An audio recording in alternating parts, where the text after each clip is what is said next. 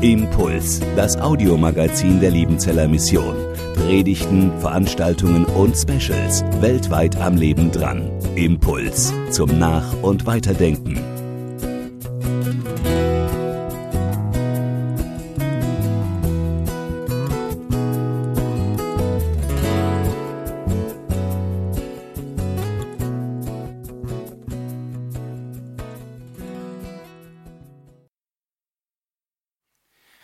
Ich habe das gerade mit der Technik absprechen lassen. Ich komme jetzt zu euch hier in die Mitte.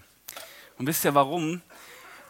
Das ist total krass. Manchmal steht man hier und dann merkst du, da ist irgendwas im Weg. Und tatsächlich hat mich das gestern Abend schon ein bisschen gestört und darum komme ich jetzt in die Mitte und dann bin ich näher an euch und genauso nah an euch und irgendwie auch nah an euch da oben dran. Und mir tut das gut. Und ich habe mal gelernt, hey, der da vorne steht und jetzt was erzählt, der muss sich irgendwie wohlfühlen, damit sich die unten sitzen, auch wohlfühlen. Und ich hoffe, das ist bei euch gerade der Fall. Und was ich gerade festgestellt habe, ist, dass ihr massiv gut drauf seid. Und ich bin so dankbar, dass ihr hier sitzt und dass ihr feiert, dass ihr aufsteht und dass ihr mit der Band Party macht, dass der Micha euch mit seiner Bassline durch die Bande haut. Das haben wir gestern Abend noch besprochen, er hat gesagt, er lässt heute richtig die Sau raus. Ich glaube, ihr dürft euch auf den Part nachher nochmal freuen. Freut ihr euch drauf? Freut euch jetzt hier zu sein, oder? Ja, Mann! Sehr, sehr gut! Ich möchte euch in eine Geschichte mit hineinnehmen, in die Geschichte eines Mannes, der ist ein krasser Typ gewesen. Dieser Mann, der war zutiefst religiös und er kannte sich extrem gut in seiner Schrift aus. Dieser Mann, den würden wir heute als radikal beschreiben. Dieser Mann wäre einer, vor dem wir wahrscheinlich heute, weil wir vielleicht auch mal ein bisschen kurzsichtig sind, Angst hätten. Dieser Mann hat alles daran gesetzt, die Nachfolger Jesu zu verfolgen. Und dieser Mann hatte keine Skrupel dabei zuzuschauen, wie Menschen Steine genommen haben, um Stephanus zu töten. Dieser Mann heißt Saulus. Hey, dieser Mann hat alles daran gelegt, den neuen Weg, also die damalige erste Christenheit, so die ersten Nachfolger Jesu, nachdem der nicht mehr da war, so lebendig als Mensch auf der Erde, die wieder loszuwerden. Und viele von euch kennen die Geschichte, der geht nach Damaskus und dann hat er die krasseste Gottesbegegnung, wie ich sie mir vorstellen kann, ist danach blind. Und in Damaskus, da wartet einer auf ihn und der hat die Buchsen gestrichen voll, der hat sich richtig eingeschissen. Hananias. Hananias sitzt in Damaskus und wartet darauf, dass Saulus zu ihm kommt, um dann mit ihm zu beten und zu sagen, Saulus, Bruder Saulus, Gott hat zu mir gesagt, ich soll für dich beten, damit du wieder sehend wirst. Und das setzt bei Saulus was frei. Saulus erlebt, dass seine Augen aufgehen. Und seine Augen gehen nicht nur ein bisschen auf, sondern diese Begegnung mit dem Menschen Hananias und dadurch mit Jesus öffnet ihm das Herz. Es öffnet ihm das Herz dafür, dann in Damaskus anzufangen, von Jesus zu erzählen. Ehrlich zu erzählen. Und das Krasse ist, hey, Saulus, der ist anders, als wir das gedacht haben, nicht der große Kiezking, ja, sondern der war am Anfang ein kleines Licht in seinem Job. Der hat in Damaskus nicht für Aufsehen gesorgt.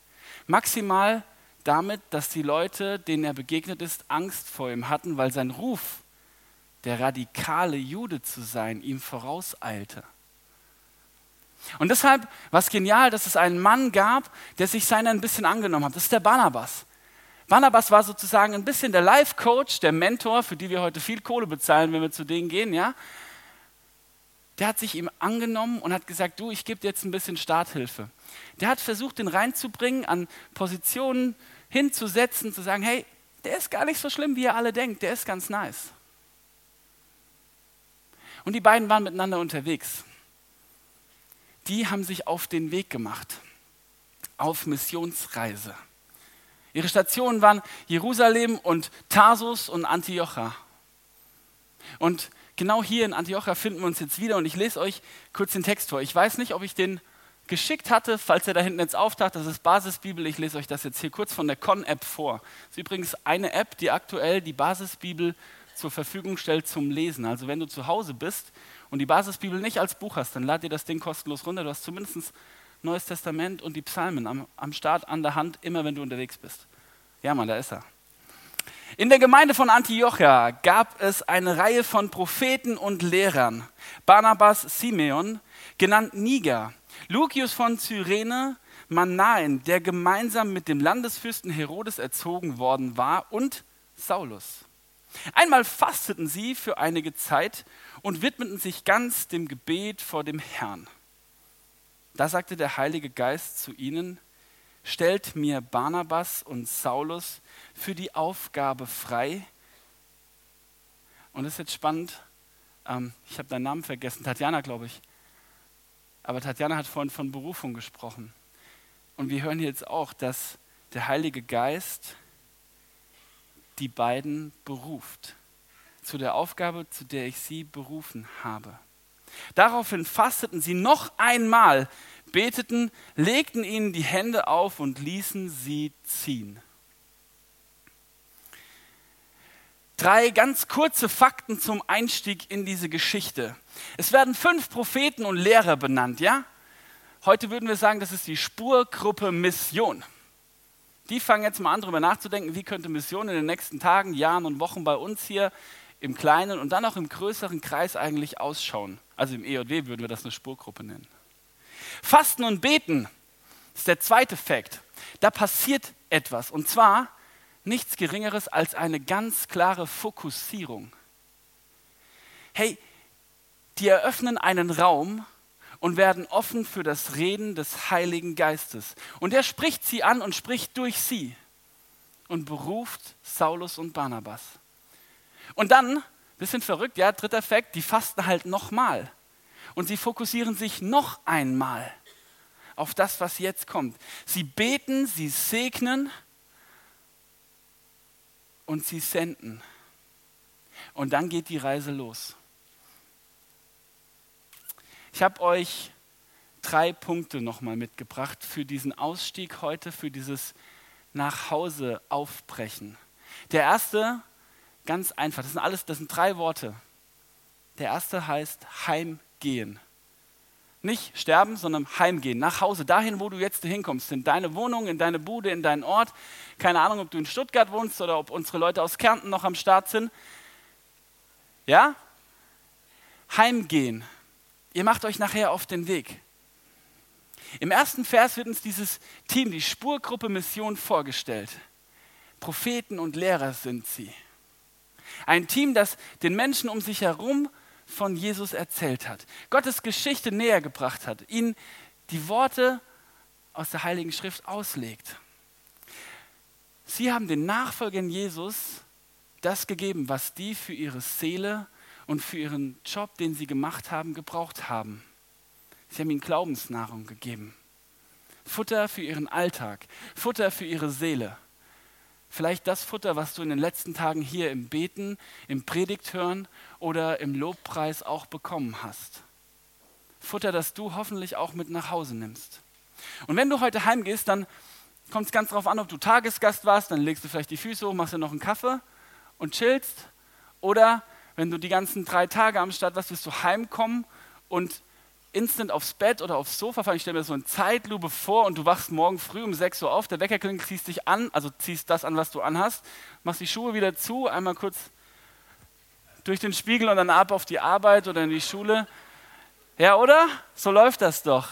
Es geht wieder los in den Alltag und ihr werdet gut ausschauen, egal wie lange ihr geschlafen habt, hier und zu Hause. Ja, ihr seht gut aus, Freunde, auf jeden Fall. Dann kommt der Alltag, die Schule, die Lehrerin oder der Lehrer, der dich auf dem Kieker hat.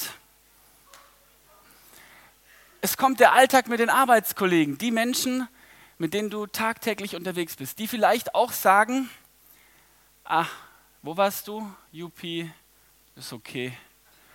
Juppie, ja, ist mir egal. Ich habe auf der Arbeit mal den Spitznamen Moses bekommen, weil ich gesagt habe, ich bin im CVJM und ich glaube an Gott.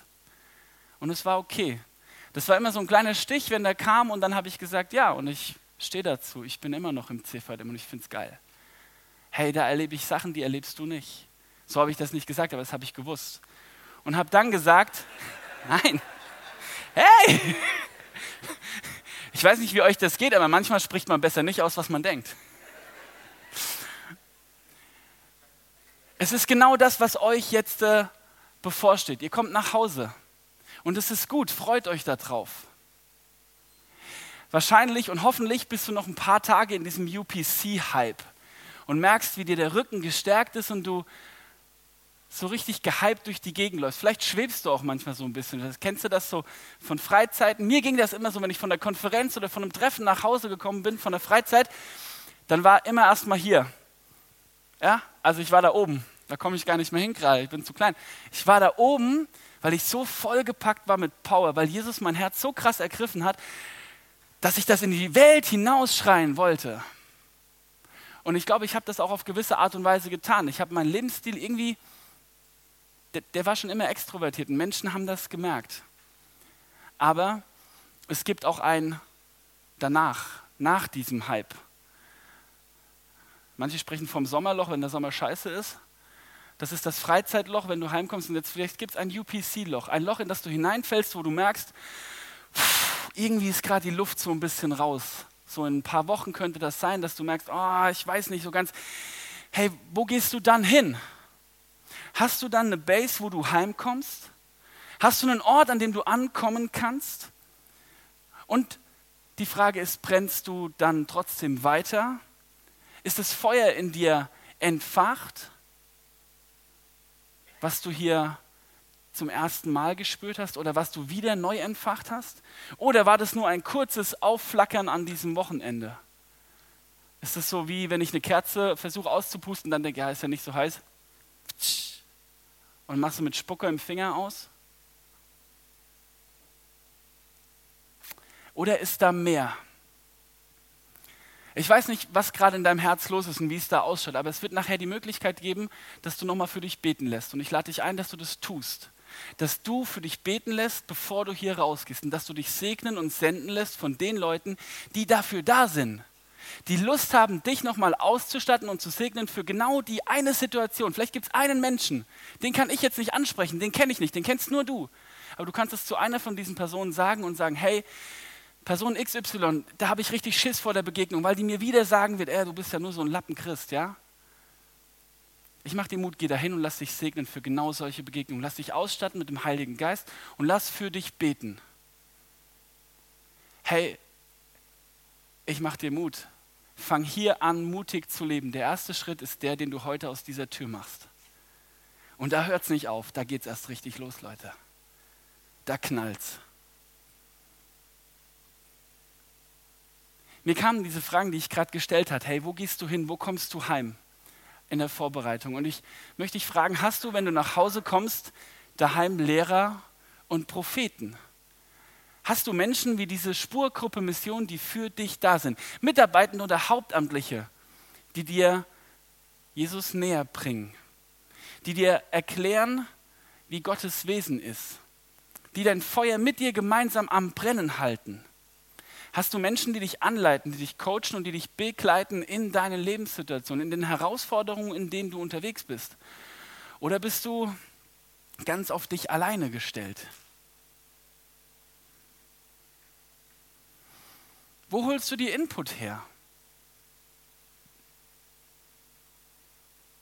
Ich habe ein paar Ideen von Sachen, die Input sein könnten. Ja, das eine ist relativ einfach. Es gibt so ein Buch, das heißt Bibel. Ich hoffe, du hast sie dabei. Hey, benutzt dieses Buch. Mir hat das Jesus so nahe gebracht und Gottes Wesen und seine Zuneigung zu mir so krass näher gebracht und erklärt. Das hat mir Jesus lieb gemacht, hat meine Bekannte von mir gesagt. Und so ging es mir, wenn ich die Bibel gelesen habe. Manchmal war es herausfordernd, das habt ihr am Freitagabend gehört. Deswegen mach das, wenn du Lust und Zeit dazu hast. Gönn dir. Vielleicht hast du einen guten Podcast am Start, dann teile den nachher mit ein paar Leuten und erklär denen, hey, in dem Podcast kommt das und das vor. Eine coole Geschichte ist zum Beispiel, ich hoffe, das darf ich hier sagen, die Greifbargemeinde. Michael Herbst hat gute Predigten am Start, hat einen guten Podcast. Gönnt euch das, hört da ab und zu mal rein. Das muss nicht jeden Tag sein, aber ab und zu. Die Hannoverische Landeskirche hat eine geniale App rausgebracht, die heißt Exercises. Ja, XRCS, also XRCS. Könnt ihr euch runterladen, ist for free. Und da gibt es jeden Tag gerade auf die Fastenzeit 40 Tage lang Inspiration für den Alltag. Du bist gefragt, hast einen Impuls und am Abend kommt nochmal ein Impuls, bevor du pennen gehst. Du kannst das einstellen, wann das kommt, so ungefähr. Und trotzdem ist es eine heilige Unterbrechung, hat der Maxi heute gesagt. Eine heilige Unterbrechung für deinen Alltag. Und manchmal rechnest du mit ihr oder auch nicht. Hey, hol dir Input. Schau, dass du zu Hause Propheten und Lehrer hast, Menschen, die dich mit hineinnehmen, wo du heimkommen kannst. Die das, was heute angefangen hat zu fackeln in den letzten Tagen, die dein Feuer, das du entfacht hast, weiter brennen lassen, die das richtig schüren. Damit du im Bild gesprochen rausgehst wie eine riesige Fackel. Eine Fackel, die leuchtet für Jesus. Hey, heimgehen, das heißt, diese Frage zu stellen, wo kommt dieser Input her?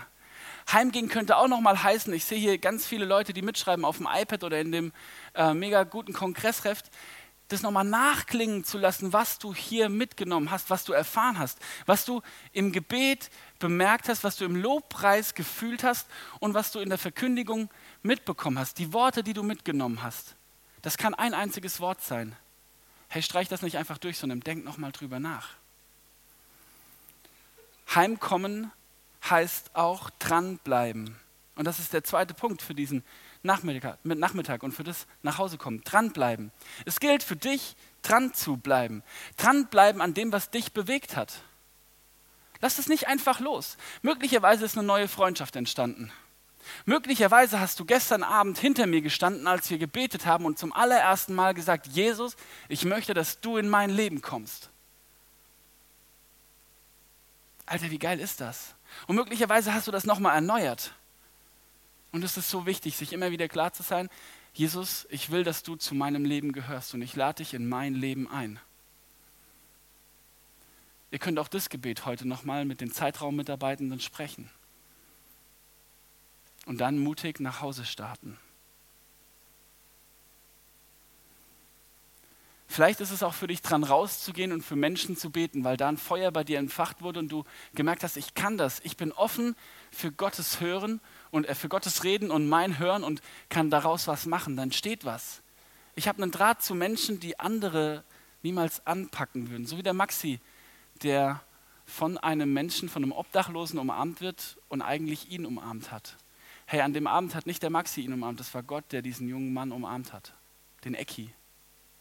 Und das ist krass, das musst du dir mal bewusst machen. Du bist da, aber Gott macht es durch dich.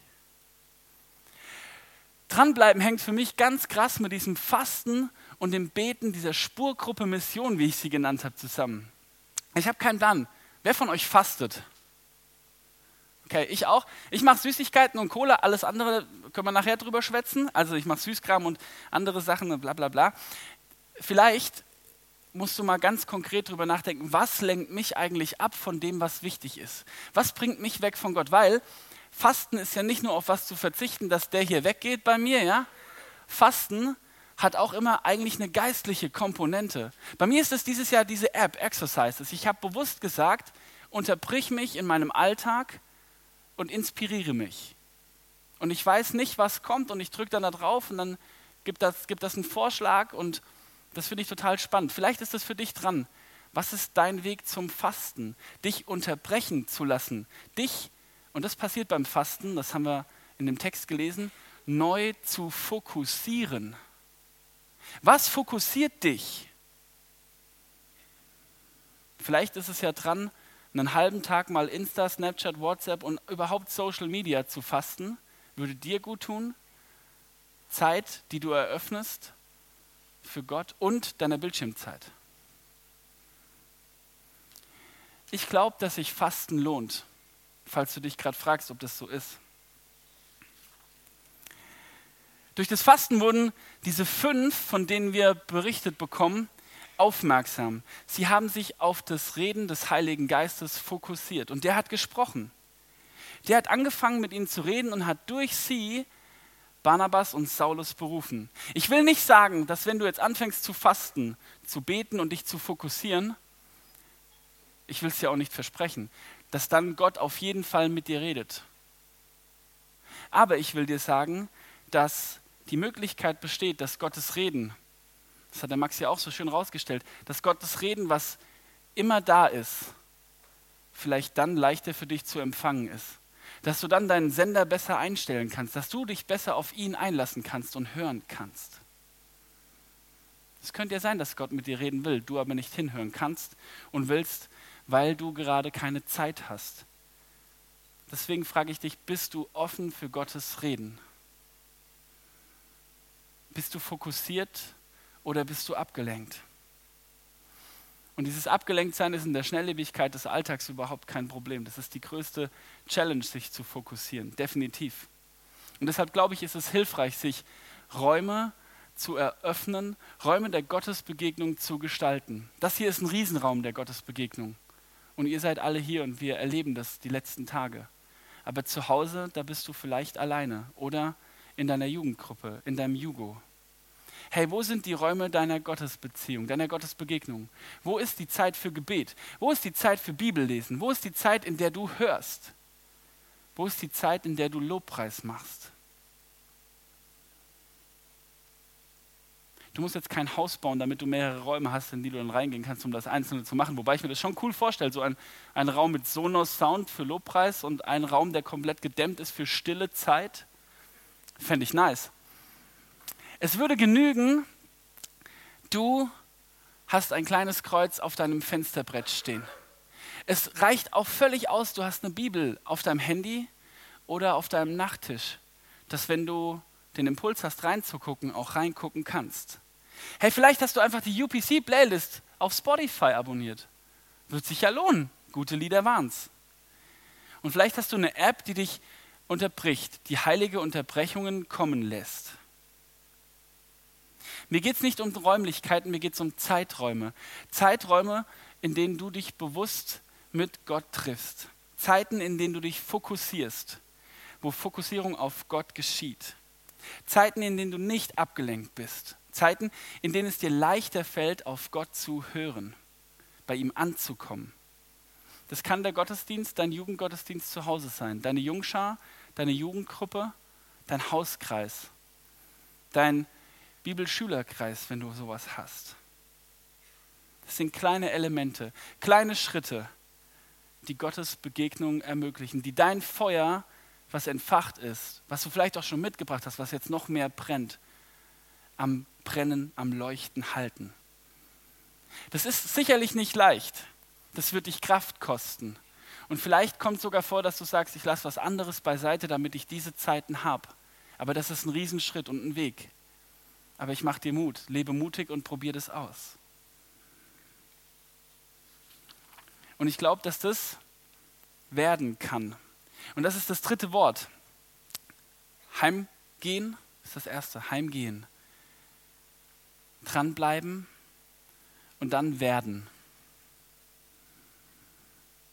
Barnabas und Saulus ziehen los.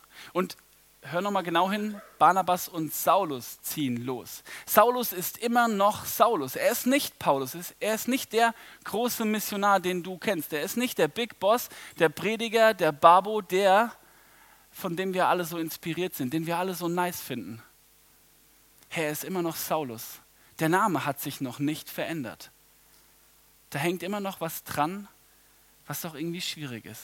Die beiden ziehen los. Und Saulus, der wird jetzt erst Paulus. Wie er bin ich, sind wir alle, bist du ganz persönlich im Werden.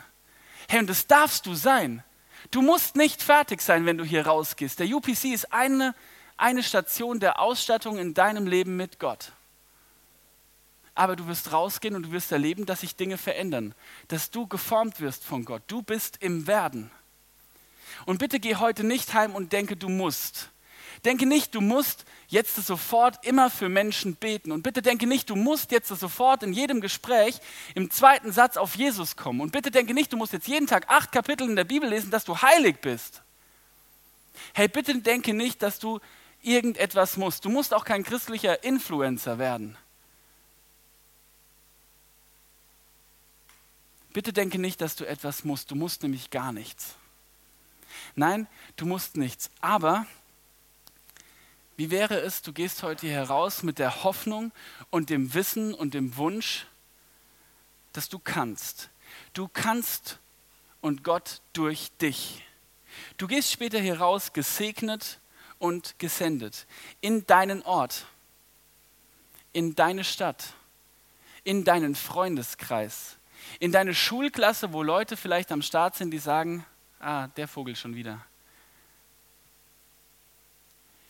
Du kommst nach Hause in deine Jugendgruppe und in deinen Mitarbeiterkreis. Du gehst dahin, wo du bist. Und du bist dort im Werden. Und du gehst dorthin als Christ und als Christin. Und es spielt übrigens auch keine Rolle, wie alt du bist. Du gehst dorthin mit dem Feuer für Jesus in deinem Herzen. Und du gehst dorthin im Werden. Im Werden, denn du bist noch nicht fertig. Wir sind Werdende.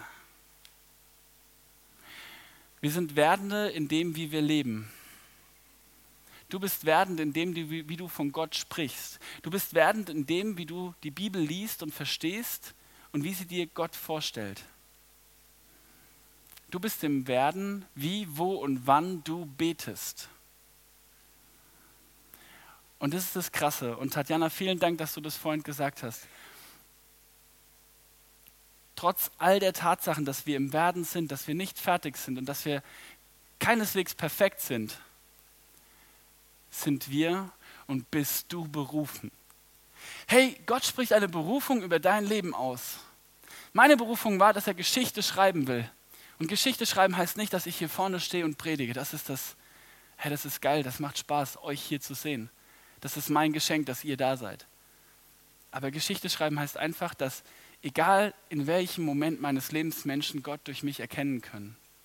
Und dass ich das erleben darf. Und ich wünsche dir, dass du das auch erlebst. Geh also heute heim und bleib im Werden. Mach dir klar, dass du nichts musst, aber dass du kannst. Trage dieses Feuer, was auf diesem Kongress entfacht wurde, in die Welt, in deine Umwelt. Ich bete noch.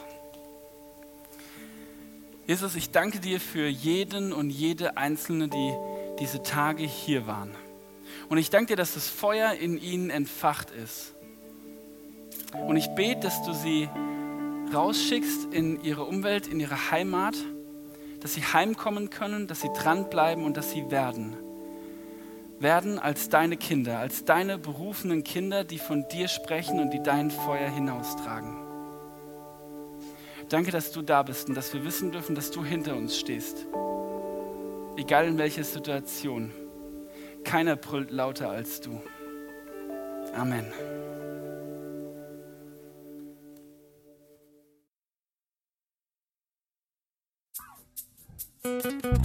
Impuls ist eine Produktion der Liebenzeller Mission. Haben Sie Fragen? Würden Sie gerne mehr wissen? Ausführliche Informationen und Kontaktadressen finden Sie im Internet unter www.liebenzell.org. Die Liebenzeller Mission produziert ebenfalls das Fernsehmagazin Weltweit am Leben dran. Informationen zur Sendung und zum Empfang gibt es unter www.weltweit-magazin.de.